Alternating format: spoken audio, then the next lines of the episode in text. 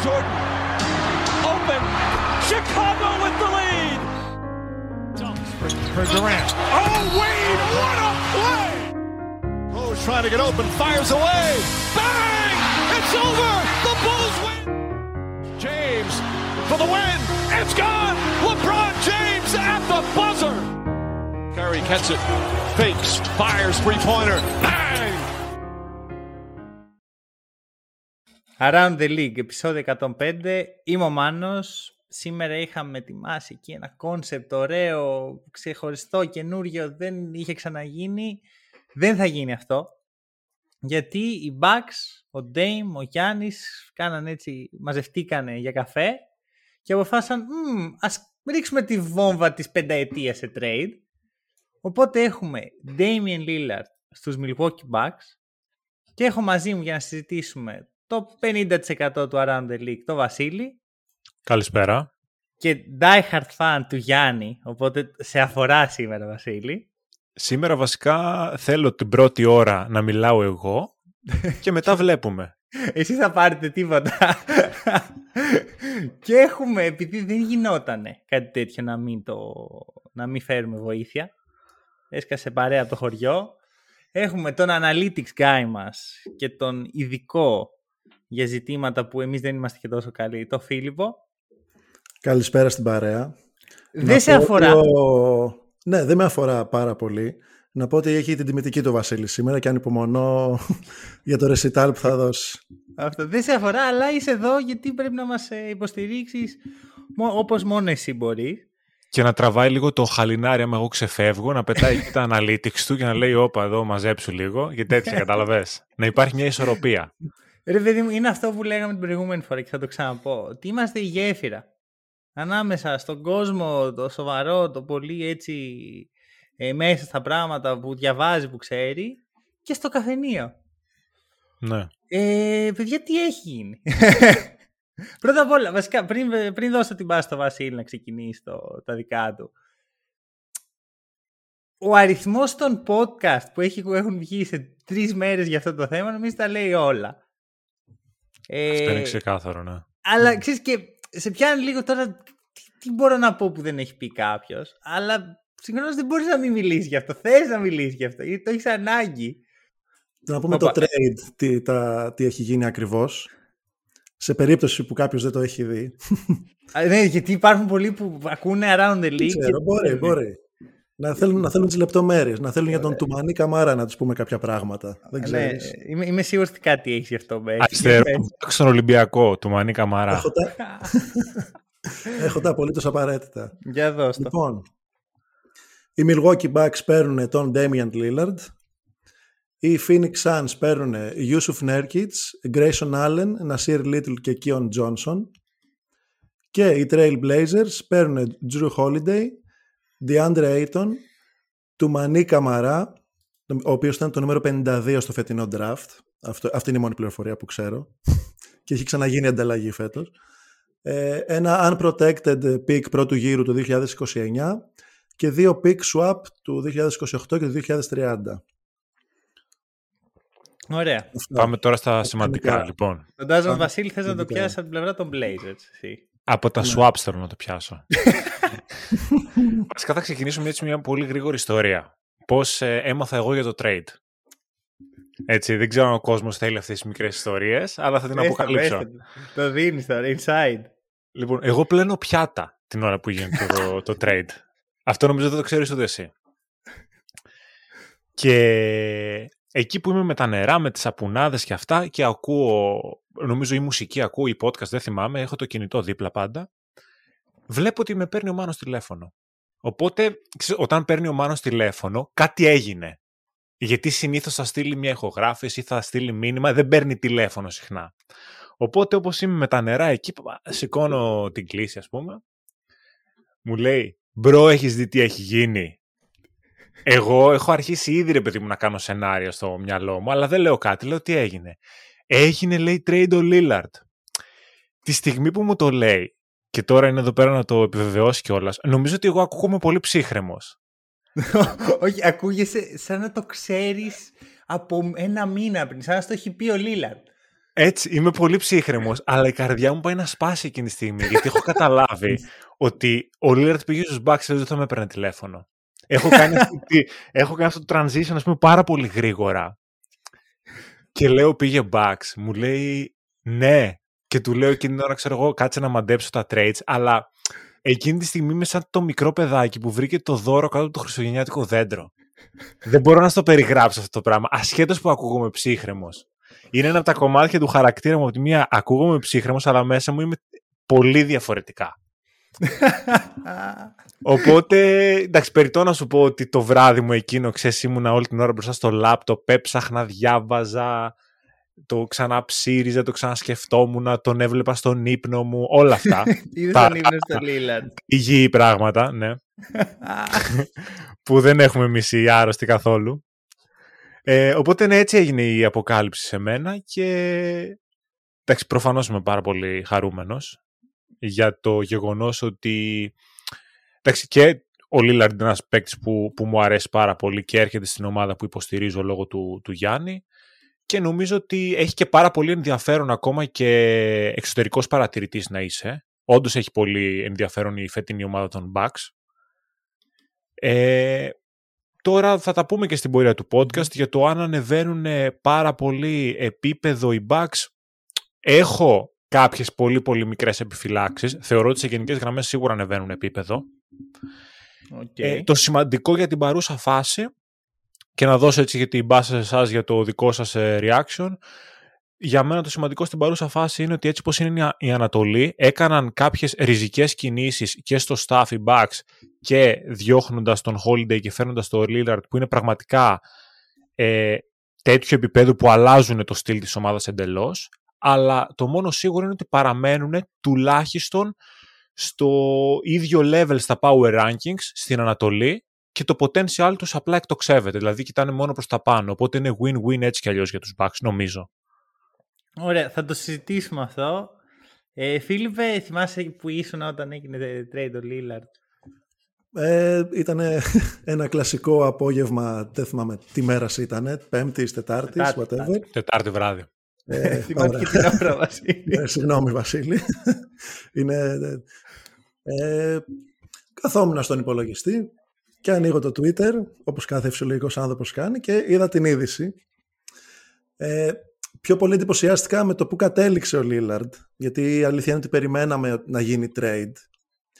Και επειδή πλησιά, πλησιάζει και το training camp και η media day και όλα τα σχετικά, περίμενα να γίνει κάποια κίνηση άμεσα, αλλά εντυπωσιάστηκα θετικά με το που κατέληξε. Okay. Δεν τον ε... ήθελες, ισχύεται. Ε? Όχι, όχι, δεν τον ήθελα, δεν τον ήθελα. Γιατί... Okay, γιατί έχεις beef με hit. Ε, μισώ τον Butler βασικά, αλλά δεν είναι αυτό το Ω, πρόβλημα. Πάρε. Ναι, ρε. Ω, πάρε, πώς, τι, τι μηδέν τοις εκατό ήταν αυτό. Μισώ. Ναι, ναι, ναι, ναι, μισώ, μισώ. Αναγνωρίζω την αξία του ως παίκτη. Απλά, ναι, τον μισώ γιατί γι' αυτό που είχε κάνει όταν ήταν στη Μινεσότα, με τον τρόπο που ξεφτύλισε τους συμπαίκτες του. Είναι, και τους είναι personal. Ναι, ναι, ναι, αυτό. Είναι προσωπικό. Δεν, το, δεν είχα κάνει τη σύνδεση. είχα, είχα ξεχάσει ότι ο Butler έπαιξε στη, στο Timberwolves, να σου πω την αλήθεια. Οκ. Θα σου πω γιατί όμως δεν ήθελα να, πάνε, να πάει στο Μαϊάμι. Επειδή το Μαϊάμι θα, απλά θα έδινε όλο του το μέλλον σε pick, σε asset και αυτά. Και νομίζω ότι δεν θα, δεν θα άξιζε για το Μαϊάμι. Okay. Αυτή είναι η άποψη. Okay. Άρα για τους Bucks αξίζει. Αυτό λες. Ε. Να ναι, πω λίγο, ναι. να, να αναχωθώ λίγο. Εννοείται, Έχω ναι. μια μικρή διαφωνία εδώ. Υπό την έννοια ότι νομίζω δεν δίνανε τίποτα ουσιαστικό η Μαϊάμι. Δεν θέλανε να δώσουν ούτε αυτό... πικ, ούτε second rounder. Ναι, δεν θέλανε να δώσουν. Εσύ, εσύ λες ότι θα δίνανε πολλά για να τον πάρουνε, αλλά στην πραγματικότητα δεν δίνανε. Okay, δίνανε okay. κάτι οι πικς του είκοσι οκτώ και του τριάντα, αν δεν yeah. κάνω λάθος. Mm-hmm. Αυτό. Και... και το Hero.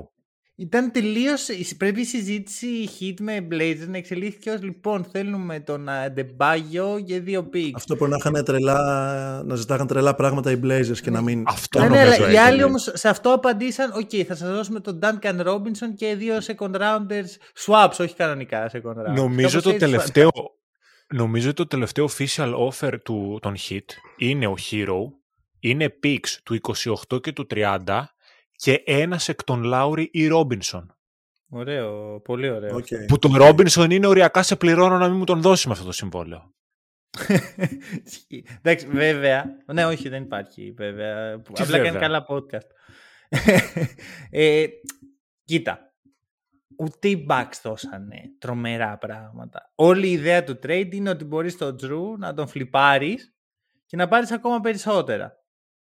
Κατά τα άλλα, δεν είναι τρελά ανταλλάγματα. Βέβαια, αυτό που καταλαβαίνω σιγά σιγά είναι ότι το value του Dame δεν, είχε, δεν εκτιμήθηκε και τόσο πολύ.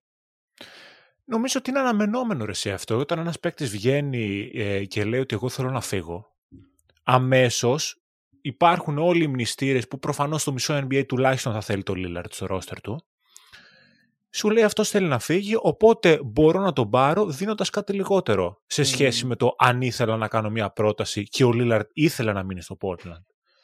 Και να προσθέσω και επίσης αυτό που λες για τα ανταλλάγματα των Bucks. Θεωρώ ότι τα ανταλλάγματα των Bucks έχουν μια αξία, γιατί πρώτον, ο Holiday αυτή τη στιγμή τον γλυκοκοιτάζουν πολλοί όλοι. contenders. Όλοι. Όλοι. Ναι. Μέχρι οπότε κα- πολύ εύκολα. Στην Μπαρτσελώνα, ότι ψήνει και αυτή να δώσει ανταλλάγματα. Το Ιωκουμπάι της, ναι. Ε, οπότε θα τον, μπορούν να το ρευστοποιήσουν με κάποια assets, είτε μελλοντικά picks κάποιου contender, είτε κάποιο ενεργεία υλικό αυτή τη στιγμή. Συν του γεγονότος ότι τα ε, picks που παίρνουν από τους Bucks, το είκοσι οκτώ και το τριάντα, αν δεν κάνω λάθος, έχουν πολύ μεγαλύτερη αξία από αυτά των, των hit. Γιατί οι Bucks στο είκοσι οκτώ και το τριάντα, πού θα είναι, στο τέλος του εν μπι έι. Ο Γιάννης ναι. θα είναι στη δύση της καριέρας του.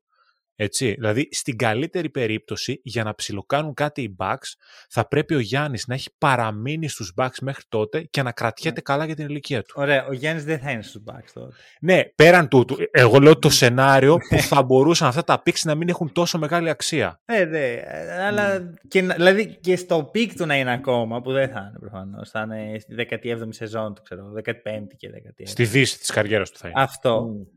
Αλλά και, και εκεί να ήταν, δεν πρόκειται να είναι στους Bucks. Για μένα είναι δεδομένο και θα ξεκινήσω από εκείνα. Είναι κάτι που με απασχολεί. Ο Γιάννης φέτος το καλοκαίρι άλλαξε. Ωραία. Έχει, είναι λίγο διαφορετικός. Έκανε διάφορες δηλώσεις και σχετικά με την καταγωγή του. Ότι, εντάξει, για όλοι ξέρουμε ότι Νιγηριανός είμαι. Είπε το πιο απλό πράγμα, ρε παιδί μου. Βλέπεις τον Γιάννη, δεν λες, α, αυτός πρέπει να έχει γεννηθεί στη Λάρισα. Ε, είπε αυτό. Προφανώς το να νιώθει κάποιος Νιγηριανός δεν τον κάνει μία Έλληνα. Δεν χρειάζεται να μπούμε σε αυτή τη συζήτηση. Νομίζω κάποια πράγματα είναι αυτονόητα. Απ' την άλλη όμως είπε πολλά πράγματα και για το μέλλον του όσον αφορά το εν μπι έι. Και βγήκε σε παραπάνω από ένα podcast και συνεντεύσεις και τα σχετικά και είπε ότι εντάξει, αν οι Bucks δεν μπορούν να φτιάξουν μια ανταγωνιστική ομάδα γύρω μου, τότε εγώ δεν θα είμαι στους Bucks. Αυτό συνήθως ο παίκτης που το κάνει, δεν το κάνει για να πιέσει την ομάδα. Την ομάδα του μπορεί να την πιέσει με χίλιους τρόπους. Το κάνει για να δικαιολογήσει το ότι θα φύγει. Ο Γιάννης ήθελε να φύγει, παιδιά, από τους Bucks και είναι για μένα δεδομένο αυτό πλέον. Φίλιππε, για πες. Ναι, και εγώ αυτό σκεφτόμουν τώρα ότι... ότι μπορεί αυτό να είναι η τεχνική για να ξέρεις, προετοιμάσει το έδαφος ότι θα φύγει. Ναι. Αλλά θεωρώ ότι ο Γιάννης δεν θέλει να φύγει από το Milwaukee. Ότι Πώς θέλει να κάνει όλη την καριέρα εκεί. Κάτσε. Ασχολείται πολύ με το community. Σέβεται, ρε παιδί μου, ότι ξέρεις, τον πήρανε από το πουθενά και τον ανεβάσαν και τον αναδείξαν ως έναν από τους καλύτερους παίκτες του κόσμου. Το... Είναι συναισθηματικό σε αυτό το κομμάτι, θεωρώ. Και ότι το χρησιμοποιήσεις σαν μοχλό πίεσης αυτή, αυτές τις δηλώσεις, αυτή τη συμπεριφορά γενικά για να δυναμώσει η ομάδα. Εγώ αυτό θεωρώ ότι αυτή ήταν η γραμμή που ακολούθησε. Πιστεύεις το ένα έφερε το άλλο? Δηλαδή δεν θα είχε γίνει το trade αν ο Γιάννης δεν είχε πιέσει έτσι? Ναι, πιστεύω ότι έπαιξε ρόλο. Έπαιξε Ωραία. Ρόλο. Να σου πω έτσι μια σκέψη. Είναι έχω ρε παιδί μου... Εντάξει, είναι τώρα πάω πολύ σε βάθος, αλλά... Για μένα βγάζει νόημα. Ωραία. Ο Jrue και ο Γιάννης δεν είναι απλά φίλοι. Είναι... Ήταν πολύ κοντά συναισθηματικά. Δηλαδή είχαν δεθεί πάρα πολύ. Δεν νομίζω ότι ο Γιάννης είναι τόσο τόσο ok με αυτό. Δηλαδή πιστεύω ότι ο Γιάννης δεν ήθελε όντως να αλλάξει κάτι. Γιατί ο Γιάννης είναι πάρα πολλοί άνθρωπος, η δική μου, ο Κρίς, ο Τζρου, ο Μπρουκ, εδώ η παρέα. Δεν πιστεύω ότι αν ήταν στο χέρι του Γιάννη, η πρώτη κίνηση είναι ωραία, θέλω να φύγει ο Τζρου και να έρθει ο Ντέιν. Οπότε... Αυτός ήταν ο λόγος που δεν, του μιλήσει, δεν τον συμβουλεύτηκαν καν για την ανταλλαγή. Οριακά πρέπει να το μάθει μαζί μας με τον Watch. Ακριβώς. Τι πιστεύω λοιπόν, πιστεύω ότι ο Γιάννης δεν ήθελε όντως να ενισχυθεί η ομάδα. Γιατί η ομάδα στο μια... με τον τρόπο που δουλεύει ο Γιάννης σε, σε αυτά τα πράγματα. Γιατί δεν πιστεύω ότι ο Γιάννης είναι καλός recruiter και δεν είναι και η δουλειά του να είναι καλός recruiter. Πιστεύω ότι δεν ήθελε όντως να ενισχυθεί η ομάδα. Δεν ήταν αυτός ο σκοπός του. Ήθελε να φύγει. Και είμαι ok με το να θες να φύγεις. Γιατί δεν είναι κανένας παίκτης υποχρεωμένος να ζει είκοσι χρόνια σε μία πόλη. Κανένας άνθρωπος. Και στην σημερινή κοινωνία αυτό είναι πάρα πολύ σπάνιο. Ένας άνθρωπος να μην φεύγει ποτέ, να μην αλλάζει ποτέ, να μην αλλάζει δουλειά, να μην αλλάζει εργασιακό περιβάλλον. Αλλά νομίζω ότι σε αυτή την περίπτωση, και εδώ θέλω τη γνώμη του Βασίλη, ο Γιάννης απλά προετοίμαζε το έδαφος. Και οι Bucks λένε έτσι είσαι, ωραία, Λίλαρτ. Τώρα τι θα κάνεις, θα φύγεις? Ναι. Ναι, θα ξέρω φύγει. Εγώ ότι θέλω να σου πω ότι δεν θα φύγει τώρα προφανώς. Mm-hmm. Δηλαδή παίρνουν με μια πίστοση χρόνου οι Bucks. Ακριβώς. Και για μένα είναι λίγο σε τελείως βέβαια άλλο κόσμο. Πώς λέγαμε για τον Ολυμπιακό, για τον Μπαρτζόκα και τον Σλούκα, ότι ο Σλούκας ήθελε αυτό και ο Ολυμπιακός ήθελε αυτό και ήταν ok και για τις δύο πλευρές. Το ίδιο ισχύει και σε αυτή την περίπτωση. Είναι ok ο Γιάννης να ήθελε να φύγει, ναι, και να εξακολουθεί να θέλει να φύγει. Όπως είναι και ok οι, οι Bucks να θέλουν να κρατήσουν το μεγαλύτερο asset που τους έλαχε από την εποχή Τζαμπάρ και μετά και να κάνουν ό,τι είναι δυνατόν για να αυξήσουν τις πιθανότητες τους να μείνει. Δηλαδή είναι πολύ σωστή κίνηση από την πλευρά των Bucks. Ναι, ακριβώς. Δηλαδή αν οι πιθανότητες του να μείνει ο Γιάννης ήταν μηδέν τοις εκατό πριν και γίνανε τρία τοις εκατό, είναι ένα κέρδος. Μπράβο, δηλαδή ναι. Βελτιώνουν βραχυπρόθεσμα την ομάδα τους και τις πιθανότητές τους να πάρουν ένα πρωτάθλημα, mm-hmm, ή παραμένουν τουλάχιστον contenders, είναι, εξακολουθούν να είναι contenders, σύν του γεγονός ότι αυξάνουν κάποιες λίγες πιθανότητες του να παραμείνει ο Γιάννης στο Milwaukee αν γίνει κάτι καλό. Γιατί ο Γιάννης είναι, όπως λες, πολύ συναισθηματικός. Mm. Αν φέτος γίνει μια πολύ καλή χρονιά και πάρουν, εγώ σου λέω, το πρωτάθλημα και κουμπώσει και με την ομάδα και με την παρέα ο Λίλαρτ, ποιος σου λέει εσένα ότι ο Γιάννης δεν θα βγει αύριο και θα πει ότι εγώ θέλω να μείνω στο Milwaukee για πάντα? Ναι, έχεις δίκιο σε αυτό. Είναι σωστό. Όχι, για μένα οι Bucks κάνανε κίνηση ματ, γιατί άσχετα που εγώ εκτιμάω πολύ τον Τζρου και πιστεύω ότι κάναν πολύ σωστά, αλλά δεν είναι τόσο τεράστια η διαφορά. Ε, η αλλαγή, όταν φτάνεις σε αυτό το σημείο που είσαι μία χρονιά μακριά από το να διαλυθεί τελείως, το θες αυτό. Θες να κάνεις ένα μπαμ. Θες να κάνεις ένα ηλεκτροσόκ στην ομάδα. Και ο Λίλαρτ το φέρνει αυτό.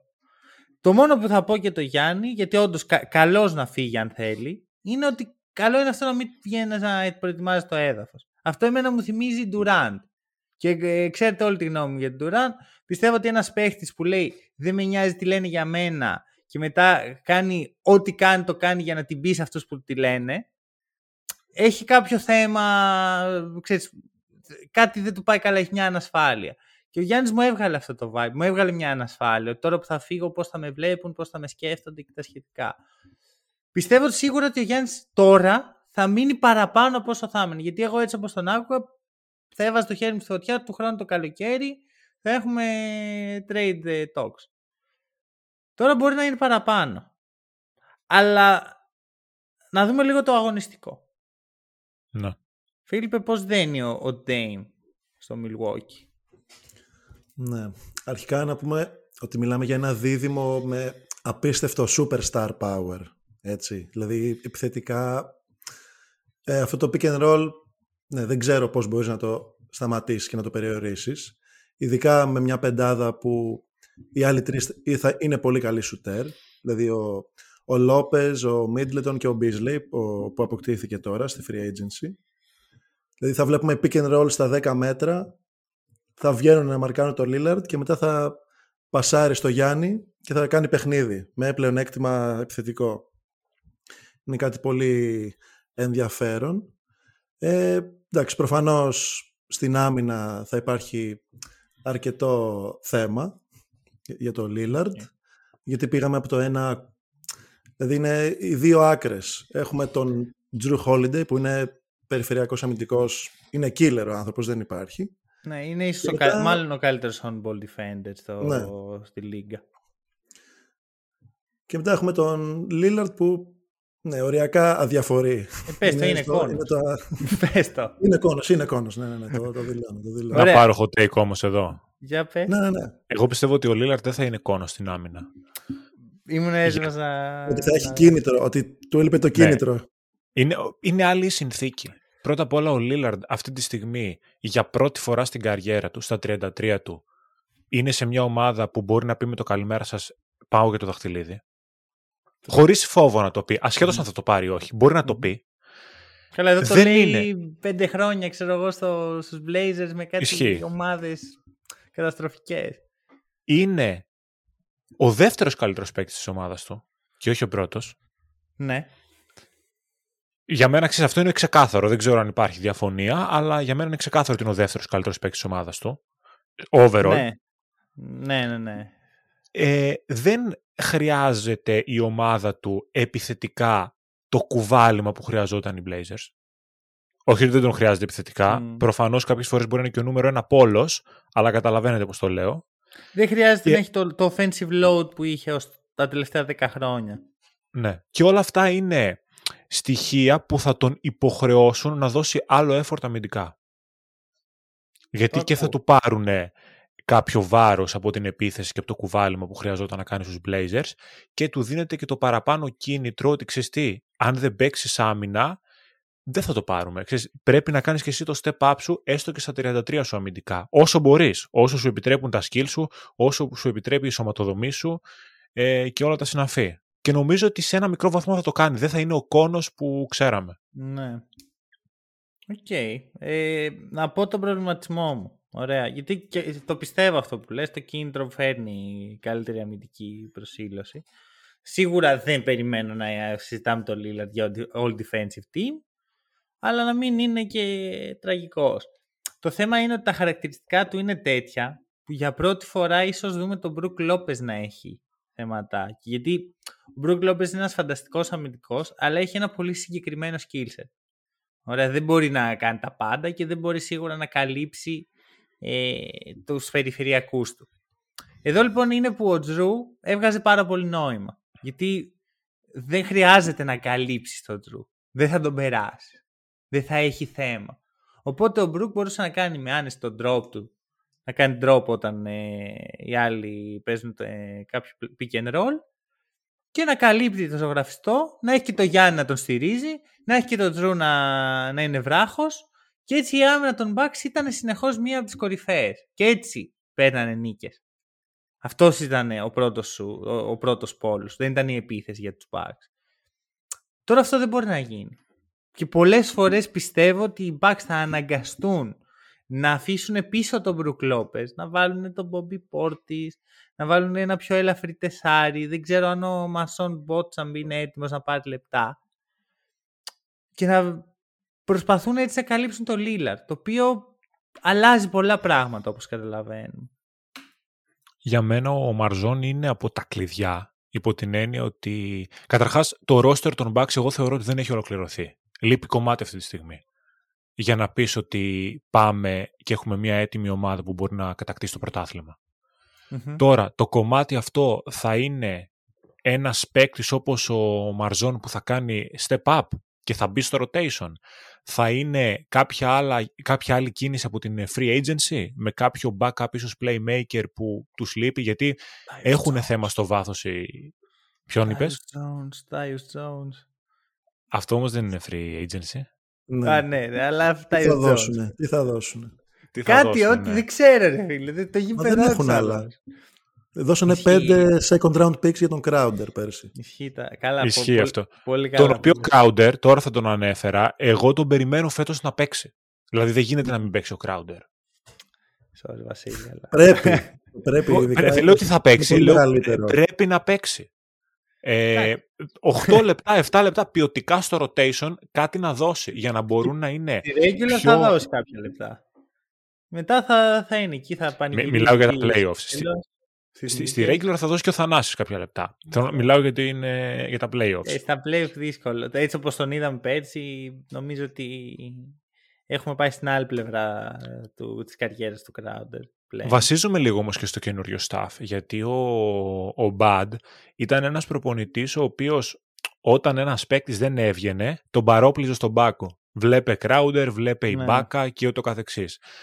Βασίζομαι ότι το καινούριο προ... προπονητικό staff μπορεί να προσπαθήσει να ξεκλειδώσει τέτοιους παίκτες. Δεν έχω το δείγμα, γιατί είναι, ξέρεις, και ο, και ο Γκρίφιν είναι τώρα ουσιαστικά πρώτη του δουλειά, σαν, σαν πρώτος, ειδικά σε αυτό το επίπεδο. Οπότε, ναι, ναι, είναι από τα ερωτηματικά, αλλά περιμένω κίνηση από τους Bucks. Κοίτα, κάτσε, πριν, πριν πω για τον προπονητή, θέλω να πάω λίγο στην επίθεση και θέλω να σταθώ σε μια λέξη που είπε ο Φίλιππος πριν. Pick and roll. Pick and roll. Ο Γιάννης έχει αυτό, έναν... μισό, πριν ξεκινήσεις να πω κάποια νουμεράκια. Όπα, να τα... Λοιπόν. Τα φίλε, εκεί ε, ναι. στο μανίκι. Τα, τα τελευταία τρία χρόνια οι Bucks ήταν bottom five σε συχνότητα που χρησιμοποιήσουν το pick and roll. Και τελείωνε τη φάση ο χειριστής. Μάλιστα. Ε, Α, και τελείωνε τη φάση ο χειριστής. Ναι. Okay. Και δεν... Και οι, okay, οι Blazers προφανώς ήταν στο top δέκα συνέχεια.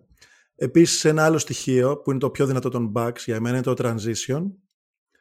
Οι Blazers τα τελευταία τρία χρόνια ήταν bottom πέντε okay. στο να τρέχουν το γήπεδο. Και οι Bucks ήταν top, στη top της λίγας. Με λίγα λόγια λες ότι είναι... θέλω να έχει πολύ ενδιαφέρον πώς θα φτιάξουν το επιθετικό πλάνο. Ναι, γιατί παίρνει λίγο από τη μία και παίρνει λίγο από την άλλη, ναι. που, και τα ενώνεις ουσιαστικά. Mm-hmm. Κοίτα, εγώ πιστεύω ότι το γεγονός ότι ο, οι Bucks δεν χρησιμοποιούσαν το Γιάννη σαν ε, finisher, σαν ε, partner στο pick and roll, σαν screener, ήταν ε, σαν να βάζεις κλωτσιά στο πόδι σου, πώς να το πω, σαν να τρικλοποδιάσεις ένα στον εαυτός σου. Ξέρεις, είναι το μη με το ποδήλατο που βάζεις ένα σίδαρο και πέφτεις. Δεν υπήρχε λόγος να μην γίνεται αυτό. Και απλώς επειδή υπάρχει αυτή η χαζή ιδέα στο N B A ότι πρέπει ο superstar μας να έχει την μπάλα στα χέρια συνέχεια, κάνανε αυτό το πράγμα συνέχεια. Και είναι ένα από τα πράγματα που θεωρώ το badge ότι απέτυχε πλήρως να εκμεταλλευτεί αυτή την ιδιότητα του Γιάννη. Τώρα δεν υπάρχει επιλογή. Γιατί αν, το, αν δεν το κάνεις αυτό, παροπλίζεις τον Λίλαρντ, ο οποίος... Ο Βουμπολ δεν είναι κακός, αλλά δεν mm-hmm. είναι και κανένας. Δεν είναι ο Στέφεν Κάρι. Δεν είναι ότι θα κάνει τις κινήσεις γύρω από το Γιάννη για να τον απελευθερώσει. Πρέπει να έχει την μπάλα στα χέρια του ο Λίλαρτ. Πρέπει να τρέχει pick and roll ο Λίλαρτ. Και το pick and roll Λίλαρτ Γιάννης, δεν βλέπω ποια άμυνα μπορεί έστω και λίγο να το περιορίσει. Ποιοι, mm. ποιοι δύο παίχτες, έστω και ποιοι, ποια πεντάδα τη βάζεις πάνω σε αυτούς. Και σου λένε, όπα, εδώ δεν έχει πηγαίνει, αλλά θα παίξετε κάτι άλλο. Ναι. Να πω ότι τα ίδια λέγαμε και για Embiid Harden, έτσι. Εγώ δεν το έλεγα αυτό ποτέ για Embiid Harden. Γιατί ο, έχει δουλέψει ο... πολύ καλά το pick and roll το συγκεκριμένο. Ο Embiid δεν είναι καλός ε, pick and roll finisher. Όσο και να θέλει να με πείσει ε, να, ο, πώς τον λένε, ο Μόρεϊ, ότι αυτό είναι το pick and roll του, ο καλύτερος σκόρερ στην ιστορία και ο τρομερός Embiid. Δεν είναι καλός finisher. Δεν ξέρει να το κάνει αυτό. Δεν έχει μάθει. Ο Γιάννης το ξέρει. Έχει όλα τα φόντα για να είναι καλός finisher. Εγώ θα πω ότι ίσως δεν, δεν του αρέσει πολύ το pick and roll και προτιμάει να παίξει κάποια απομόνωση ή κάποιο post-up. Ο Γιάννης. Εγώ δεν βρίσκω άλλη εξήγηση. Ναι. Ε, Εγώ Βασίλη... βρίσκω εξήγηση. Βρίσκω εξήγηση γιατί μα δεν είχαν και τα εργαλεία να παίξουν pick and roll οι Bucks όλα αυτά τα χρόνια. Το, η μοναδική χρονιά που τους είδαμε να χρησιμοποιούν στα playoffs λίγο παραπάνω το pick and roll είναι τη χρονιά που πήραν το πρωτάθλημα, που ο Middleton ήταν σε καταπληκτική κατάσταση mm. και έπαιζε ο Middleton με το Γιάννη pick and roll. Αυτό. Κατά τα άλλα ο Jrue, καλός χρυσός, αλλά από pick and roll τίποτα. Τίποτα. Επιθετικά στο pick and roll ο Jrue δεν μπορεί να σου δώσει. Δεν είναι το παιχνίδι του καθόλου.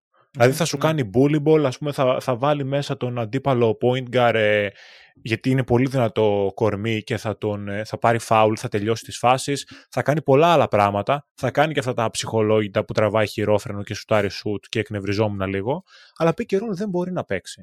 Και το δίδυμο αυτή τη στιγμή Bucks, ε, Bucks λέω, sorry, Lillard Γιάννης, εγώ θεωρώ ότι είναι top τρία δίδυμο σε pick and roll.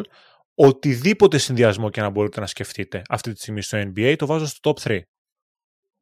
πάρτε όποιον ψηλό και όποιο ναι. κοντό θέλετε, το βάζω top τρία. Mm, ναι, ναι. Συμφωνώ. συμφωνώ και, συμφωνώ. Και κάτι διαφορετικό. Το, το πένα, μπορεί να είναι το πένα μαζί με τον ε, LeBron Davis ίσως. Όχι. Να, να φτιάξετε δίδυμα που δεν υπάρχουν καν. Α, οκ. Okay.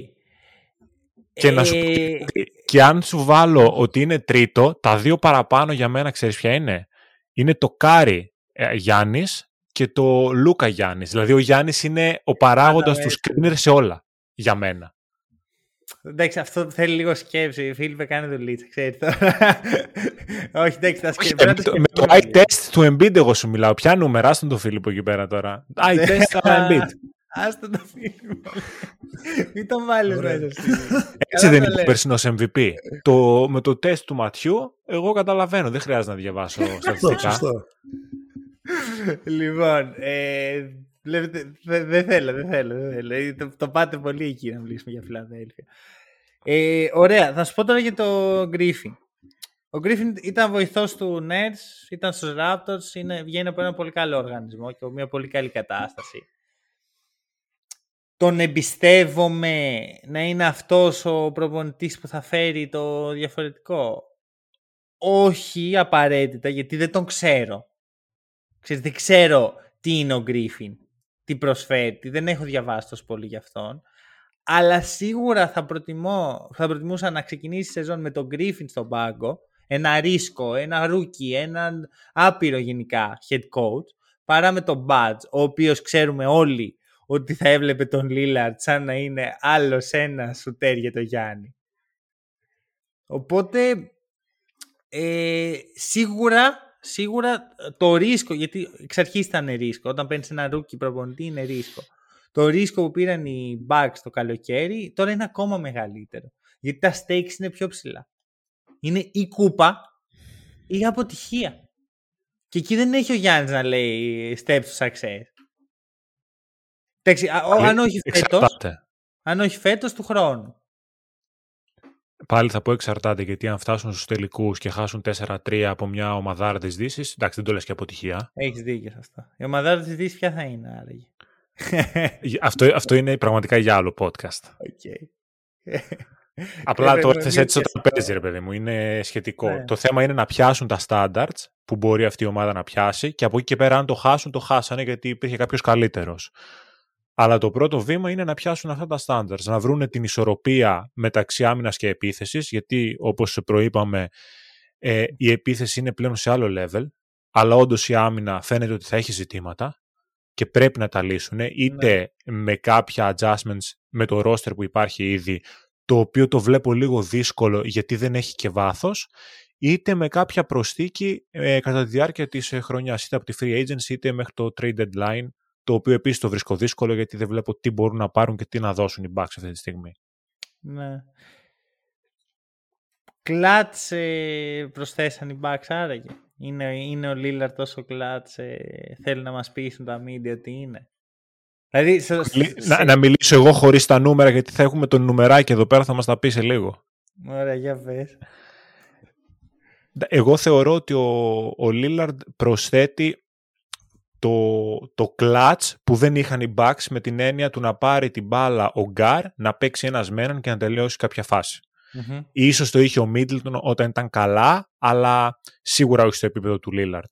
Τώρα το πόσο clutch είναι με βάση τα στατιστικά δεν το ξέρω, αλλά νομίζω ότι προσθέτουν και το άι ες ο αλλά και το clutch pick and roll που μπορεί να δώσει πάρα πολλές επιλογές. Ναι, ναι, ναι. Ε, ισχύει. Ε, σίγουρα θέλω να δω την μπάλα στα χέρια του Λίλαρτ. Ξέρεις, εκεί που καίει πραγματικά, εκεί που πάνε για τελικούς, εκεί που πάνε για... Γιατί δεν το έχουμε δει όντως. Δεν έχουμε δει το Λίλαρτ να παλεύει με τα ψηλά stakes ποτέ. Πάντα είναι, ξέρεις, το underdog που έρχεται από κάτω. Τώρα έρχεται από πάνω ο Λίλαρτ και θέλω να το δω. Ναι, όταν θα έχει τη ταμπέλα του contender, έτσι, η ομάδα του, όπως θα συμπεριφερθεί. Αυτό δεν το έχουμε δει ποτέ. Ισχύει, ισχύει. Έτσι, και... Είχε φτάσει τελικούς περιφέρειας μια χρονιά. Ναι, που και εκεί όμως έφτασε με τους Warriors. Ναι. Λες, εντάξει, τώρα καλή τύχη. Το δεκαεννιά ήταν αυτό. Ήταν το δεκαεννιά. Ναι, όχι, όχι, όχι. όχι. Το πήραν οι Raptors. Ναι, ναι, το δεκαεννιά ήταν και αν δεν κάνω λάθος είναι η χρονιά που ο Lillard βάζει το τρίποντο στους ε, στάντερ για να φτάσει εκεί. Αυτό, το χαιρέταγε μετά.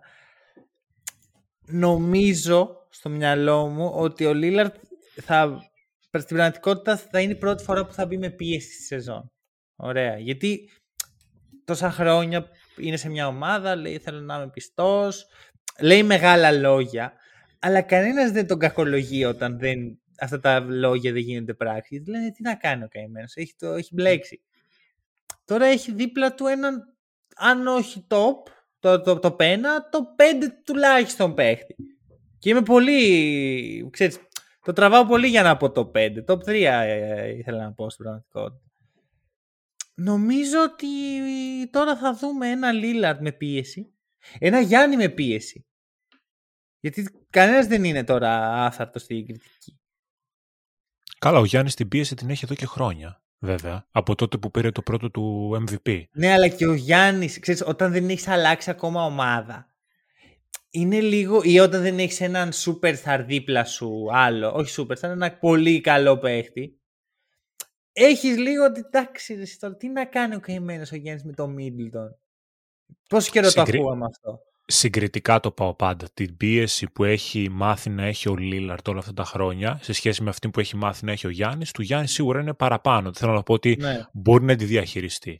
Βέβαια, θεωρώ ότι σε περίπτωση ε, ενός αποκλεισμού στο δεύτερο γύρο από τα playoffs, με αυτό το roster χωρίς τα ατυχίες, τραυματισμούς κτλ., η κριτική που θα δεχτεί ο Γιάννης θα είναι άνευ προηγουμένου με τον Lillard δίπλα του. Γιατί απλώς απ' την άλλη. Ξεκάθαρα. Απλά για τον Lillard θεωρώ ότι περνάει στο επίπεδο της πίεσης, όπως λες και εσύ, αλλά με τον τρόπο που, που θα ήθελε ίσως και ο ίδιος ή που, που του αρμόζει αυτή τη στιγμή και του ταιριάζει καλύτερα, χωρίς να είναι δηλαδή το πρώτο όνομα στο Portland που του κοτσάρουν από δίπλα και ένα-δύο all-star παίκτες και είναι ο Lillard το πρώτο όνομα και σου λέει πρέπει να κουβαλήσεις για το δαχτυλίδι. Πάει και είναι το δεύτερο όνομα.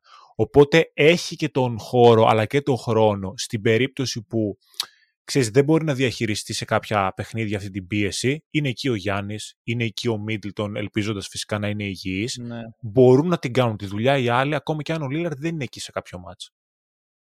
Μεγάλος X-Factor ο Middleton πλέον. Ναι. Και, στα, και στις δύο πλευρές. Mm-hmm. Ναι, ότι πιστεύω ότι αν είναι σταθερός ε, και υγιής ο Middleton, ε, ε, θα τους βοηθήσει να ανέβουν άλλο ένα επίπεδο από αυτό που είναι ήδη τώρα ε, στα χαρτιά. Αμυντικά το Middleton πώς τον κρίνεις, Φίλιππε? Ε, νομίζω ότι είναι καλός αμυντικός. Τώρα δεν έχω κοιτάξει παραπάνω. Δεν τον έχω προσέξει ιδιαίτερα, είτε με αριθμούς είτε με eye test, whatever. Ναι. Αλλά δεν είναι, αρ... δεν, είναι αρνητικό... δεν έχει αρνητικό πρόσημο για μένα.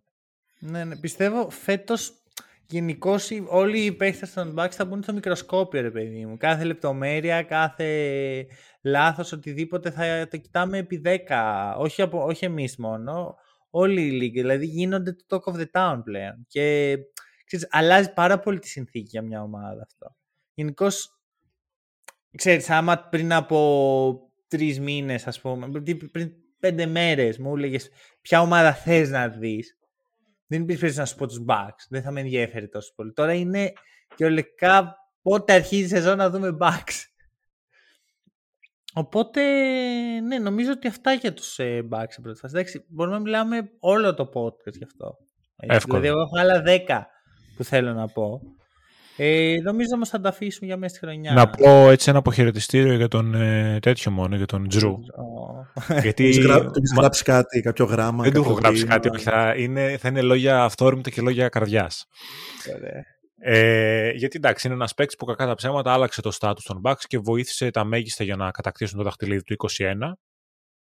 Και νομίζω και ο οργανισμός αλλά και το, οι συμπαίκτες του το ξέρουν πάρα πολύ καλά. Εμένα με στεναχώρησε το ότι κάνει αυτή τη δήλωση την προηγούμενη μέρα και την άλλη μέρα τον ανταλλάζουν. Όχι ότι, ξέρεις, φταίει κάποιος. Ήταν πολύ άσχημο το timing να γίνει έτσι. Ναι. Γιατί λέει ότι εγώ θέλω να είμαι για πάντα στους Bucks και να αποσυρθώ εδώ και την άλλη μέρα, ωραία, πήγαινε στο Portland για να φέρουμε τον Lillard. Απ' την άλλη, yeah, κάτσε εκεί την μέρα το trade. Τι να κάνουν εκεί οι Bucks, να μην τον δώσουν? Ναι. Δεν γίνεται. Απλά είναι κακό το timing και ναι. Και με στεναχωρεί, γιατί πραγματικά είναι ένας καλός παίχτης και πολύ καλός χαρακτήρας από ό,τι έχουν πει οι περισσότεροι. Έτσι, και φαίνεται μες στο κλίμα της ομάδας αυτό. Ε, υπάρχει ένα story ότι ο, ο Τζρου έχει χαρίσει αμάξι στο Σάντρο Μαμουκελασβίλη. Του είπε πάρ' το, ρε. Και αυτό το story το έχει πει σε μια συνέντευξή του ο Γιώργος Καλαϊτζάκης. Που αντίστοιχα αυτός έλεγε ότι, ότι οδηγούσε. Έδινε τα αμάξια να τα οδηγάνε. Ναι, ναι, ότι οδηγούσε μια αμαξάρα okay, που είχε ο Τζρου και δεν μπορούσε να το πιστέψεις. Εκείνα τα μπαλάκια τα, για το άγχος, τα ξέρεις, που τα πατάς έτσι. Ναι. Είναι κάτι μπαλάκια που είναι σαν Αθρολέξ, τέλος πάντων, και okay. τα, τα έχουν πολύ και τα χρησιμοποιούν. Είναι σαν να είμαστε βόλτα εγώ και εσύ. Μου λες, τι είναι αυτό ρε εσύ? Και σου λέω, έλα κάτω τώρα, θα πάρω ένα άλλο εγώ από το Amazon, το πήρα πενήντα λεπτά. Είναι μια τέτοια κατάσταση αυτό που περιγράφεις. Α, ισχύει. Τέλειο. Λοιπόν, ε, να μιλήσουμε, βασικά να πάρω ένα take πριν ε, πάμε για, για Suns και Blazers. Γι' αυτό είμαστε εδώ. Πιστεύω ότι οι Bucks φέτος δεν θα πάρουν πρωτάθλημα. Ποιοι? Οι Bucks. Και πιστεύω ότι δεν μπαίνουν καν σαν φαβορί, γιατί δεν τους έχουμε δει. Αλλά νομίζω ότι του χρόνου θα, θα είναι το φαβορί μπαίνοντας στη σεζόν. Mm. Εγώ δεν το θεωρώ τόσο take αυτό που παίρνεις, γιατί αυτή okay. τη στιγμή οι πιθανότητες είναι με το να μην πάρουν το πρωτάθλημα. Όχι, αυτό, να το πάρουν. Είπα take, όχι hot take, επίτηδες, γιατί δεν είναι yeah. κάτι ακραίο. Είναι ίσα ίσα η λογική εξέλιξη, ότι φτιάχνεις μια ομάδα απότομα, θέλει χρόνο, Μα, μαθαίνει ο ένας τον άλλο, γνωρίζονται. Και επίσης μου αρέσει πολύ η επιρροή του Λίλαρτ στο Γιάννη. Δηλαδή, σαν τύπος, ρε παιδί μου, νομίζω ότι θα δέσουν καλά και ότι θα, θα τον βοηθήσει κι άλλο τον Γιάννη να εξελιχθεί σαν άνθρωπο. Για τους Blazers, πώς νιώθετε? Βασικά. Για πες, Φίλιππε. Είναι δυνατόν. Μισό, όχι, πριν πεις, Φίλιππε. Είναι δυνατόν σε ένα τόσο μεγάλο trade που έχεις δώσει τον Λίλαρτ να παίρνεις και τον DeAndre Ayton? Το βαρύδι. Βαρύδι νομίζω ήταν στο Phoenix. Ναι, γιατί τώρα θα γίνει All-Star. Εντάξει, επειδή δεν σου λέω, αλλά χρειαζόταν ένα change of scenery, θα πω στα αγγλικά γιατί δεν μου έρχεται στα ελληνικά. Ε, αρχικά να πω ε, ότι η ανταλλαγή αυτή είναι από τις λίγες που θυμάμαι να είναι win και για τις τρεις ομάδες. Ε, εγώ δεν θυμάμαι καμία, γιατί ούτε αυτή mm. είναι win και για τις τρεις ομάδες. Οκ, okay, οκ. Okay. Sorry, φίλε. Πιστεύω... Πήραν τον Ayton οι άλλοι. Αυτό είναι αρνητικό. Εγώ θα, θα ζήταγα να μου δώσεις πράγματα για να πάρω το Ayton, όχι να σου δώσω εγώ. Ναι. Εντάξει. Δεν ξέρω. Εγώ, εγώ είμαι λίγο προς την πλευρά του Φίλιππου. Mm-hmm. Τι βλέπετε λοιπόν στον Ayton, για πείτε. Τι ας, κάνει, ας, τι προσφέρει ο Ayton. Ναι. Κοίτα, μπαίνεις σε ένα... Έχουν ήδη μια καλή διάδα, τριάδα με, με prospect και τον Scoot, τον Henderson, που σου αρέσει πάρα πολύ, Μάνο, τους αγαπημένους σου. Είναι οκ. Okay. Είναι Α, οκ. Okay. Okay. Νομίζω ότι δεν... Η G League Ignite, εγώ έχω λίγο αλλεργία. Ωραία, ωραία. Αλλά είναι οκ. Okay. Mm-hmm. Ναι, ότι έχουν μαζέψει κάποια καλά ε, assets που μπορούν να τα δουλέψουν και να κάνουν ένα καλό rebuild. Κάτσε, το οποίο θα πει το Σκουτ, ο Σάρπ, ο Ayton και είναι και ο Σάιμονς yeah. που έκανε καλή σεζόν πέρσι. Αν αυτά είναι τα assets. Ας το αφήσουμε. Και έχεις, και έχεις και τα δικά σου picks, θα πάρεις και άλλα δύο first round picks από, το, από την ανταλλαγή για τον Τζρου. Ναι. Οπότε έχεις, έχεις πράγματα να δουλέψεις. Αλλά ναι, το ότι δεν πήρανε αντίστοιχο value με αυτό το Dame, προφανώς. Ειλικρινά στο λέω, άμα ήμουν οι Blazers και μου δίνες αυτό το roster να δουλέψω, θα, θα, θα, θα το έσπαγα ρε, θα τους έδινα όλους αυτούς, όλους, όλους, ανεξαιρέτως. Δεν θέλω κανέναν από αυτούς για να χτίσω γύρω του. Και το λέω από καρδιάς αυτό, δεν μου αρέσει καθόλου το... Μου θυμίζει κατάσταση Houston Rockets προδιετίας. Ξέρεις τι γίνεται.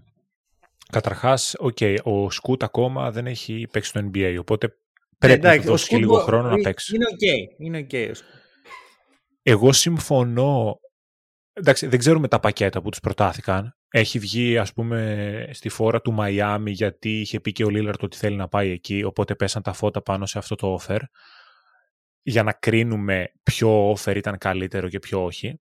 Θεωρώ το πακέτο που παίρνουν σε αυτή την τριπλή ανταλλαγή είναι καλύτερο από αυτό που τους έδινε στο ένα προς ένα το Μαϊάμι.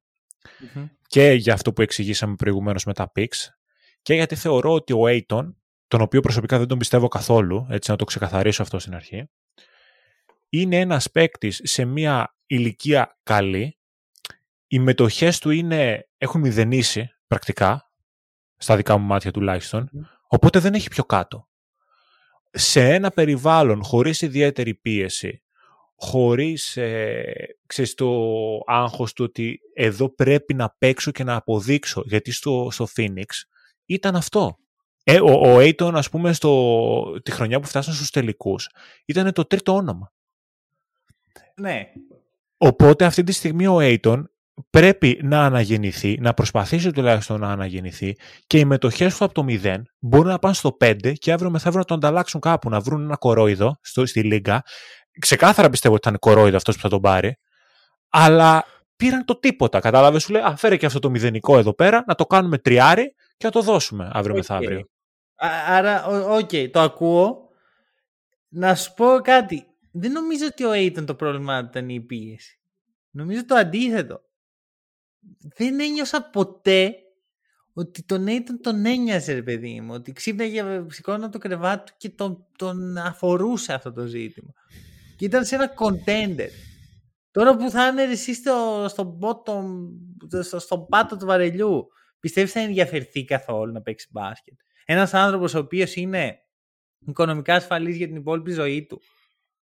Δεν λέω και ότι δεν έχει δείξει καμία πρόθεση να, να ανέβει επίπεδο, να βελτιωθεί, να γίνει η καλύτερη εκδοχή του εαυτού του. Και συγχρόνως τα χαρακτηριστικά του δεν φέρνουν και κάτι, ρε. Πέρα από αυτό το mid-range που και το, είναι μια κακή έκδοση του Embiid. Δεν βλέπω τον Ayton και λέω, ωραία, εσύ κάνει αυτό ο Ayton όμως. Ούτε στην άμυνα, ούτε στην επίθεση. Είμαι... Δεν Εντάξει, πιστεύω ότι θα... Είμαι λίγο ακραίος εδώ ίσως. Δεν πιστεύω ότι θα ενδιαφερθεί ο Ayton ξαφνικά, γιατί συμφωνώ στην προσέγγιση σου. Απλώς από την πλευρά της ομάδας είναι σε μια κατάσταση που yeah. παίρνουν έναν παίκτη σε καλή ηλικία, όπου αυτή τη στιγμή είναι πάτο και μόνο προς τα πάνω μπορούν να κοιτάξουν. Οπότε ξεκάθαρα, δηλαδή η λέξη που χρησιμοποίησα πριν, κορόιδο, την πιστεύω εκατό τοις εκατό. Δηλαδή χρειάζεται ο Ayton να κάνει ένα δεύτερο γύρο καλό, ας πούμε, να ανεβάσει λίγο τις μετοχές του για να τον δώσουνε. Οκ. Okay. Ωραία. Ε, Φίλιππε, γενικά για Blazers. Ναι. Ε, αυτό που ήθελα να, να πω είναι για τον Ayton, ότι εγώ, η περσινή σεζόν δεν είναι τόσο αντιπροσωπευτική για μένα, γιατί ήταν, εγώ θεωρώ, πνευματικά εκτός ομάδας. Η προπέρσινη ήταν αυτή η αντιπροσωπευτική για εσένα? Ναι, γιατί νομίζω... είναι δύο χρόνια ναι. τώρα που ο Ayton είναι εκτός. Ναι, να σου θυμίσω ότι είχε υπογράψει με τους Spacers, ε, είχε κάνει συμβόλαιο και το ματσάρανε οι... Δηλαδή ήθελε να φύγει ο άνθρωπος από την ομάδα και δεν τον αφήσανε. Και καλά κάνανε οι Suns, δηλαδή, γιατί θα έφευγε για το τίποτα. Ε, και δεν τα πήγαινε και καλά με τον προπονητή, με τον Monty Williams. Ωραία. Σκεφτείτε το κοροϊδό να είναι οι Pistons που έχουν τον Monty Williams και να έχουμε reunion εκεί. Όπα, δεν... Μα είσαι στο μόνο ναι, που συγχαινόταν ο Ayton. Για πλάκα ο... τα είπα. Δεν μιλάγανε όλο το καλοκαίρι, λέει. Να μαζέψουν άλλο ένα πεντάρι. Anyway. Οι Suns ε, πήραν ε, Nurkić. Οκ. Okay. Κοίτα, είναι σίγουρα upgrade από τον Ayton. Αλλά δεν τον έχουμε να δει να παίζει, να είναι υγιής εδώ και πολλά χρόνια. Πάρα πολύ injury prone. Ο... Ο... Εγώ νομίζω ότι ο Nurkić είναι... το πιο αδιάφορο piece αυτού του trade. Πιο αδιάφορο και τον Ayton. Όχι, όχι. Από, από το πακέτο που πήραν οι Suns. Ποιο Γιατί είναι το ενδιαφέρον? Σαν... Να δω πάλι το, το τι πήραν. Δε, δεν υπάρχει κανένα πολύ ενδιαφέρον, αλλά είναι ότι φεύγει η μιζέρια του Ayton, που νομίζω okay. ότι θέλανε με την πρώτη ευκαιρία να την αποβάλουν από πάνω τους, και ότι παίρνουν ε, λίγο παραπάνω βάθος ε, που έχουν θέμα. Αυτή, αυτή είναι η ουσία του trade. Και απλά μέσα σε όλο αυτό υπάρχει και ένας Nurkić, ο οποίος είναι σε φάση, ok, φέρ τον εδώ και αν βγει, βγήκε, αλλιώς τι είχαμε, τι χάσαμε. Ναι, δεν είσαι καθόλου believer από ό,τι κατάλαβα. Με στους Suns. Ίσως στον ε, Nurkić.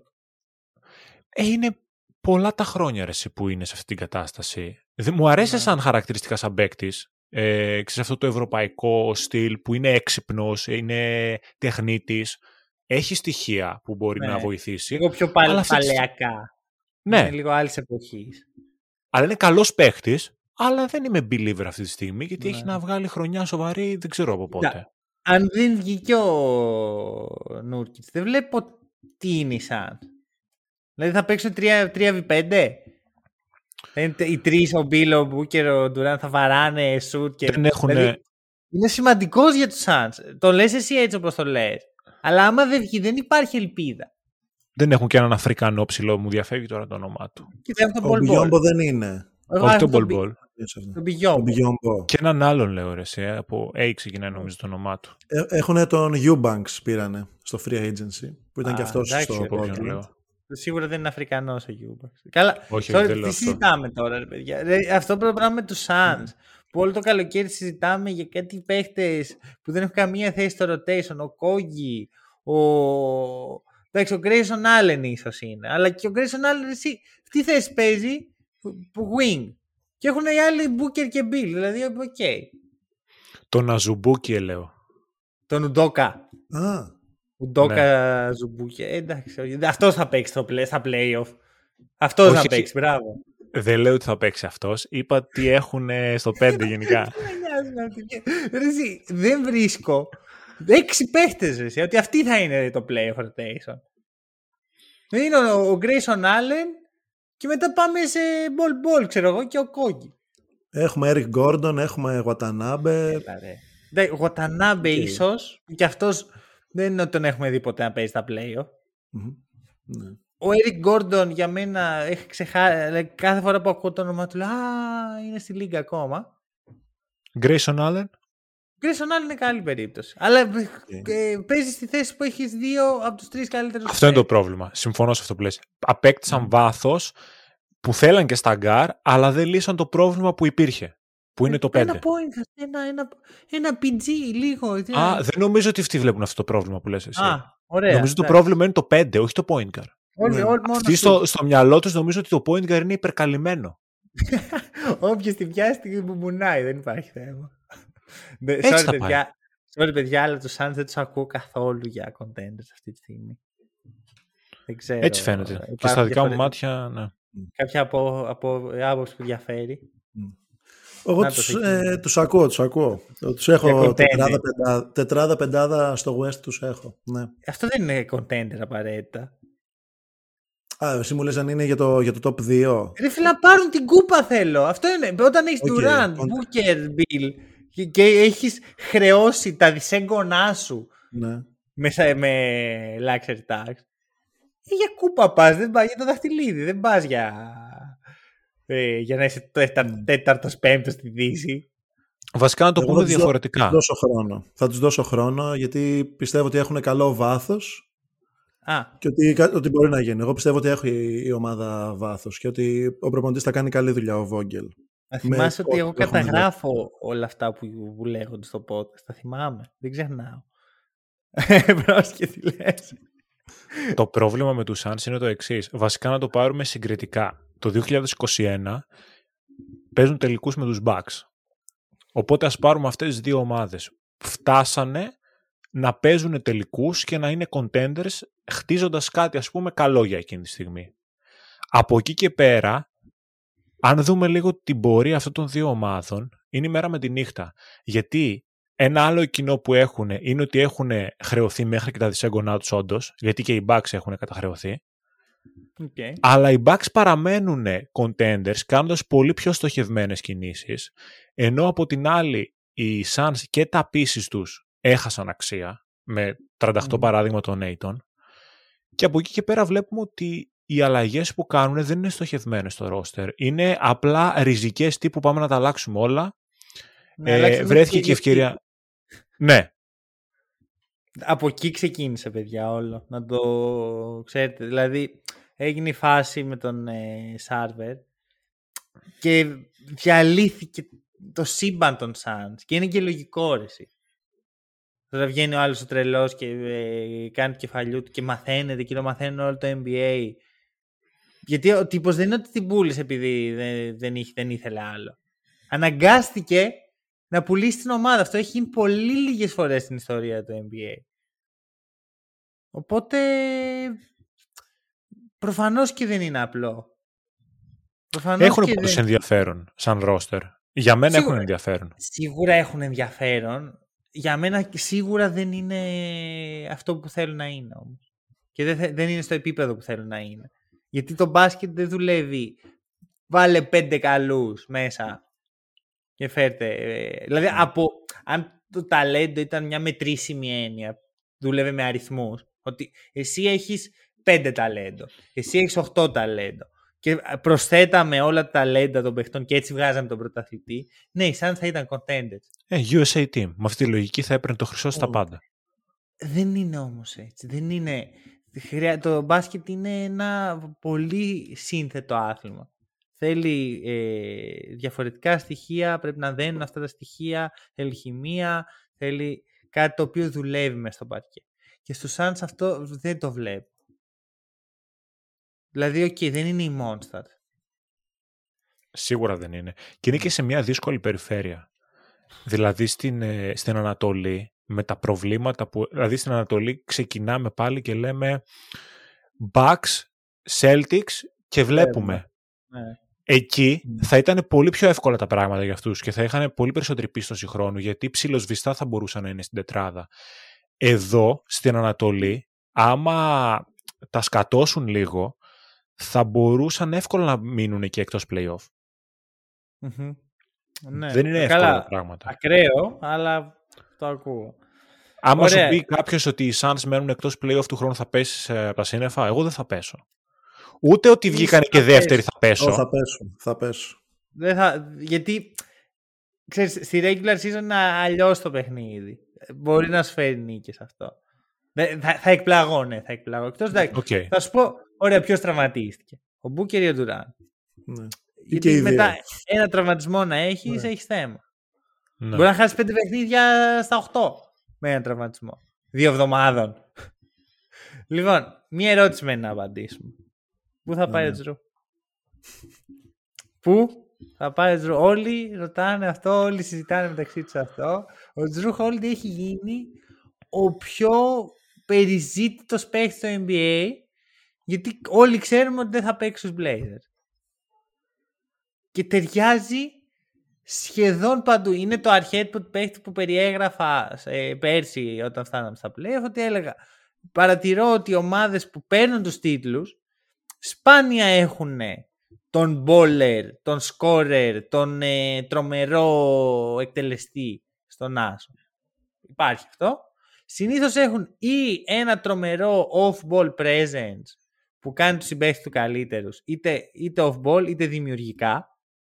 Ένας παίκτης ο οποίος μπορεί να κάνει τους παίκτες του καλύτερους, ή έχουν τον παίκτη ο οποίος είναι οικονομικός, είναι καλός αμυντικός, είναι ε, εκεί για την ομάδα του, δεν γκρινιάζει, δεν... Ε... Και ο Jrue είναι η επιτομή αυτού.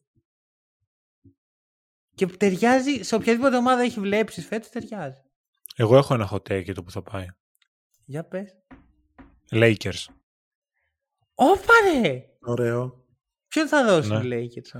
Ε, μπορούν να δώσουν ε, μελλοντικά picks.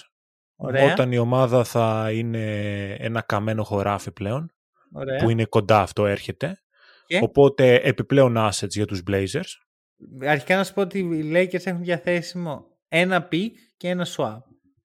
Όχι, δύο, μπορεί okay. και δύο swap. Οκ. Okay. Και μπορούν να δώσουν και... Εντάξει, προφανώς θα χρειάζεται να βάλουν και κάποιο παίκτη στο, στο πακέτο, δηλαδή τον Ντίλο ίσως. Ντίλο έχει υπογράψει επέκταση. Δεν μπορεί να φύγει φέτος. Όχι, από το δεκαπέντε Ιανουαρίου και μετά. Το ίδιο ε... για τον Χατσιμούρα και τον Austin Reeves. Α, και τον Jared Vanderbilt. Όχι, τον, ε, τον, αυτούς δεν θα τους έβαζα έτσι και αλλιώς, γιατί τους ναι. θέλει. Ναι, αλλά αυτή είναι ο τρίτος και τέταρτος καλύτερος παίκτης. Δηλαδή, το, το... Πάλι κορόιδο θα βρουν οι Lakers. Θα σου πω τι γίνεται. Αυτή τη στιγμή ο Jrue θα διεκδικηθεί από contenders, ωραία. Ναι. Ε, ποιοι contenders έχουν να δώσουν πολλά καλύτερα πράγματα? Δηλαδή οι Heat ε, τους απορρίψανε. Άρα, δηλαδή, οι Heat δεν υπάρχει περίπτωση να δώσουν. Ακριβώς. Είναι πολύ δύσκολο οι Blazers μετά από αυτό πήγαν να τους κάνουν οι Heat να τους δώσουν. Το πιστεύω. Ε, η Βοστόνη τι θα δώσει? Τώρα, ε, για να σε πονέσω τώρα, και λίγο τώρα. Θα δώσει τον ε, Time Lord. Ναι. Ε, μο... Δε... Η μόνη επιλογή. δεν δε γίνεται να δώσει τον, τον Time Lord. Είναι λίγο, γιατί... είναι λίγο δύσκολο. Εντάξει, ο μόνος, γιατί πρέπει να δώσουν κάτι ρε παιδί μου οι Celtics, άμα θέλ, αν είναι σοβαροί ότι θέλουν τον Τζρου, που έτσι όπως τα κάνανε, να σου πω την αλήθεια, δεν έχουν πολλές... Απλά ξυστή, δηλαδή φύγαμε από τη λογική ότι έχουμε το Smart, που έδινε στο παρκέ το leadership στην ομάδα συγκεκριμένη που δεν θα δώσει ο Τζρου, έδινε καλό on-ball defense, τώρα αν είναι καλύτερο ή όχι δεν θα το απαντήσουμε τώρα. Θεωρώ ότι δεν είναι το on-ball defense καλύτερο, αλλά το overall defense σε κάποια άλλα κομμάτια είναι καλύτερο, ναι, για να ξαναεπιστρέψουν στη λογική ότι α, τελικά θέλω ένα τέτοιο παίκτη, φέρτε μας τον Τζρου. Η ιδέα του trade δεν ήταν ότι θέλουμε να διώξουμε το Smart. Ήταν ότι θέλουμε να διώξουμε τον Μπορζίνγκης. Δεν δηλαδή, θέλουμε να πάρουμε τον Μπορζίνγκης. Τον Μπρόγκτον ήθελα να διώξουμε. Καλά, στην αρχή, στην αρχή έφυγε ο Μπρόγκτον, ναι, πήγε στους Clippers και γύρισε. Και τώρα τον θέλουν πάλι οι Clippers. Δεν καταλαβαίνω τι γίνεται. Κοίτα, εκεί θα εμπλακεί και μια τρίτη ομάδα, αν μπορεί η Celtics, και μάλλον θα θυσιαστεί η αδυναμία μου ο Ρόμπερτ Williams. Ε, δεν σου λέω ότι πιστεύω. Κοίτα, εγώ να σου πω την αλήθεια, δεν θα εκπλαγώ να πάει στους Clippers. Γιατί οι Clippers πάντα έχουν κοιτά έτσι και τα σχετικά. Αυτοί είναι στους contenders. Κοίτα, θεωρούν τον εαυτό τους contenders. Ωραία. Ναι. Και αν είναι υγιής, που δεν θα είναι, αλλά αν είναι υγιής, θα είναι contenders. Εντάξει, contenders. Θα είναι κοντά στο να είναι contenders. Απλά ρε, εσύ μετά θα... ο Τζρου, ας πούμε, εκεί πώς θα κουμπώσει. Θα παίζει ως τι, θα παίζει αλλαγή. Όχι ρε, Τζρου, Πολ Τζόρτζ, Καουάι και... αλλαγή. Ο Ντίλο, ο Westbrook. Westbrook. Θα, θα πάει αλλαγή, ναι, τι να κάνει. Θα το πιει και αυτό το ποτήρι το πικρό. Okay. Θα το δούμε. Όχι, όχι, εγώ είμαι λίγο Lakers, το πιστεύω ότι θα ωραία, ωραία. Έχουν καλές πιθανότητες και τους ταιριάζει. Δηλαδή αν καταφέρουν ωραία. Να τον πάρουν ψιλοκλέβοντας εκκλησία, δηλαδή δίνοντας μερικά picks και τον Ντίλο, κουμπώνει απίστευτα. Κοίτα, άμα πάρουν τον Τζρου, δεδομένου ότι δεν θα μπορούν να δώσουν ούτε τον Ντίλο, ούτε τον Βίνσεν, ούτε τον Βάντερ, ούτε τον Χατσιμούρα, ούτε τον Austin Reeves, το οποίο σημαίνει ότι όλοι αυτοί θα είναι, θα είναι και ο LeBron, θα είναι και ο Davis, θα είναι και ο, πώς θα λέει το ψηλό που πήραν τώρα, το, ο Christian Wood, και θα είναι μέσα και ο Τζρου. Αν το κάνουν αυτό, ε, δεν μπορούν να χάσουν κάπου. Αλλά μου φαίνεται τρομακτικά δύσκολο, γιατί όλοι οι παίκτες τους πλην LeBron Davis είναι σχεδόν όλοι από επεκτάσεις ή από, ε, από free agency. Ναι. Δεν ξέρω, θα μπορούσαν να δώσουν τον Gabe Vincent. Τώρα έβαλα να δεν δω λίγο το. Ούτε τον, τον Gabe Vincent. Έχουν κάποιους νέους παίκτες. Είναι ο Hood Σιφίνο, αν δεν κάνω λάθος. Α, θα δώσω το Hood Σιφίνο. Σιφίνο και Μάξο Λούις. Ναι. Δεν είναι κακό. Αλλά δεν βγαίνουν οικονομικά. Δεν βγαίνουν τα μαθηματικά. Να, να πω μια σκέψη έτσι. Που όχι, οικονομικά δεν βγαίνει καθόλου. Καθόλου να το δω, παιδιά. Για πες. Να δω αν θα με προλάβεις. Μπορεί να πάει στους Cavs. Κοίτα, οι Cavs έχουν μεγαλοπιαστεί. Πιστεύουν ότι αυτή είναι, είναι η ώρα τους τώρα. Για, βασικά, να το πω πιο στα... Εγώ πιστεύω ότι από εκεί θα έρθει η ομάδα. Θα είναι μια ομάδα πιο κάτω, πιθανότητα στην Ανατολή, γιατί εκεί είναι αυτές οι ομάδες, που θα πει, όπα, όπα, να πάρουμε τον Τζρου να κάνουμε τον μπαμ. Και δεν θα μου κάνει εντύπωση να είναι οι Cavs. Να δώσουν τον ε, Garland, που πιστεύω ότι ο Garland δεν θα βγάλει πάνω από μια μισή χρονιά στο Cleveland. Δηλαδή, το trade deadline του είκοσι πέντε μέχρι τότε πιστεύω ότι ο Garland θα έχει δοθεί σαν αντάλλαγμα. Και να πάρουν τον Τζρου. Εγώ να πω το άλλο για τους Cavs. Είσαι, είσαι οι Cavs. Δίνεις ένα προς ένα Donovan Mitchell για Τζρου. Ένα προς ένα, τίποτα, ούτε πίξω, ούτε τίποτα. Όχι, είναι πιο ακριβός. Δεν νομίζω. Mm. Α, για αυτό το δίνω. Δεν μ' αρέσει η παρουσία του Mitchell στους Cavs. Αλλά μπορείς να πάρεις καλύτερα πράγματα. Σκέψου λίγο άμυνα όμως μετά. Με Jrue on ball defender και πίσω ε, Mobley και Jared Allen. Με χαλάει. Καλά, ναι, ε, εμένα ξέρετε τώρα, τα έχω πει για τους Cavs. Ναι. Απλά τώρα τα βλέπουμε να συμβαίνουν. Ωραία. Λοιπόν, εγώ θα πετάξω μια contender ομάδα που θα ήθελα να τον δω και έχει τα asset, που είναι οι Warriors. Τι να το... Τι, ναι. τι να δώσουν οι Warriors. Στον Chris Paul. Κουμίγκα έχουν να δώσουν, Moody έχουν. Κάτσε, άρα η πεντάδα, η πεντάδα θα είναι Τζρου, Κάρι, Chris Paul, Clay. Μπορεί να αυτά. Δώσουν και τον Paul, δεν ξέρω. Δεν ξέρω. Αλλά θα ήθελα πολύ να τον δω Golden State. Okay. Να πω εγώ το δικό μου. Ναι. Πέρα από τους Cavs, τον Ωραία. Το πραγματικό Dark Horse, πιστεύω ότι όντως θα μπορούσα να το δούμε και θα έβγαζε και νόημα. Pelicans. Επιστροφή. Pelicans. Γιατί όχι. Pelicans. Βγάζει νόημα. Ναι. Άμα το, αγωνιστικά ε, βγάζει γίνονται νόημα. Λίγο contenders αν είναι υγιής ο Zion. Καλά. Άρα δεν γίνονται contenders. Mm-hmm. Αυτό είπες ναι. τώρα. Εσύ, Βασίλη, έχεις ε, τέτοια ομάδα, έτσι λίγο περίεργη. Η αλήθεια είναι ότι εγώ κοίταξα μόνο τους ε, contenders, γιατί δεν θεωρώ ότι θα πάει αλλού. Okay. Ε, οπότε το take το δικό μου είναι Lakers, αλλά ε, τώρα θα, θα και, και στη Νέα Υόρκη θα μπορούσε να ταιριάξει. Σε παρακαλώ. Να φύγει ο Μπάρετ. Γιατί όχι. όχι. Πιστεύω η Νέα Υόρκη χρειάζεται αυτό το πίστο. Πρέπει να, πρέπει να κινηθεί για Γιάννη. Βασικά, άμα πάρεις Jrue μετά, ο Γιάννης γίνεται πιο λογικό. Αλλά φέρνεις Jrue για να ξανακαταλήξουν μαζί, κατάλαβες. Είναι και το δέλεά σου. Και ο Λίλαρντ φέρνει μόνος του. Με τον Τζούλιους Ράντλ στο Milwaukee. Λοιπόν, θέλω να πάω στο παράλληλο σύμπαν που συμβαίνουν αυτά. Λοιπόν, ε, κλείστε το επεισόδιο. Πείτε κάτι για να κλείσουμε, να χαιρετήσουμε τον κόσμο που μας άκουσε. Εγώ θα πω τίποτα. Μια πιθανή δυναστεία ξεκινάει. Πάρε. Έτσι, ε, ερχόμαστε να σας ε, Ω, τα πάρουμε πάρε. όλα. Πάμε λίγο, πάμε λίγο. όχι, όχι, εντάξει, είμαι γενικότερα συγκρατημένος. Πέραν Λέρε, του χαβαλέ. Αυτό είναι εντελώς χαβαλέ τώρα. Δεν το πιστεύω, αφού σου είπα προηγουμένως έτσι κι αλλιώς ότι το πιθανότερο είναι να μην πάρουν το πρωτάθλημα. Αλλά εντάξει, το hype που έχω αυτή τη στιγμή για την ομάδα που υποστηρίζω είναι τρελό. Καλύτερο δεν μπορούσε να γίνει. Οπότε πολύ, πολύ ξενύχτη. Γι' αυτό τι κάνουμε, πες το εσύ να μην το πω εγώ. Ε, να το πω εγώ. Να το πω εγώ ή Φίλιππε, ξέρεις τι κάνουμε σε αυτές τις περιπτώσεις. Πάμε. Ε, χρειαζόμαστε Ανοίγουμε. καφέ. Χρειαζόμαστε καφέ. Ανοίγουμε. Αυτό ξέρω τι όποιο browser. Πατάμε google τελεία com και, και από άλλους τέτοια, αλλά κυρίως google τελεία com και μετά ψάχνουμε μπάι μι α κόφι τελεία κομ σλας χακ εντ ρολ και κερνάμε. Ένα, δύο, τρία, δεκαπέντε καφέδες. Δεν θα, χαμένοι δεν θα πάνε. Ή, για πιο εύκολο, το link που θα βάλει ο Μάνος κάτω από το επεισόδιο, το κλικάρετε και κατευθείαν κερνάτε πιο εύκολα. Πολύ σωστό. Καφέ. Ε, Φίλιππε, κάτι τελευταίο. Ε, βόμβα στο N B A. Περιμένουμε ε, άλλες μερικές ακόμα εξελίξεις. Πιστεύω το σάγκα αυτό δεν έχει τελειώσει. Γιατί κάτι θα γίνει με τον Jrue. Θέλω να πιστεύω, δηλαδή μέχρι, πριν να ξεκινήσει η σεζόν. Ε, ναι, Bucks πολύ δυνατή, ανυπομονώ να τους δω.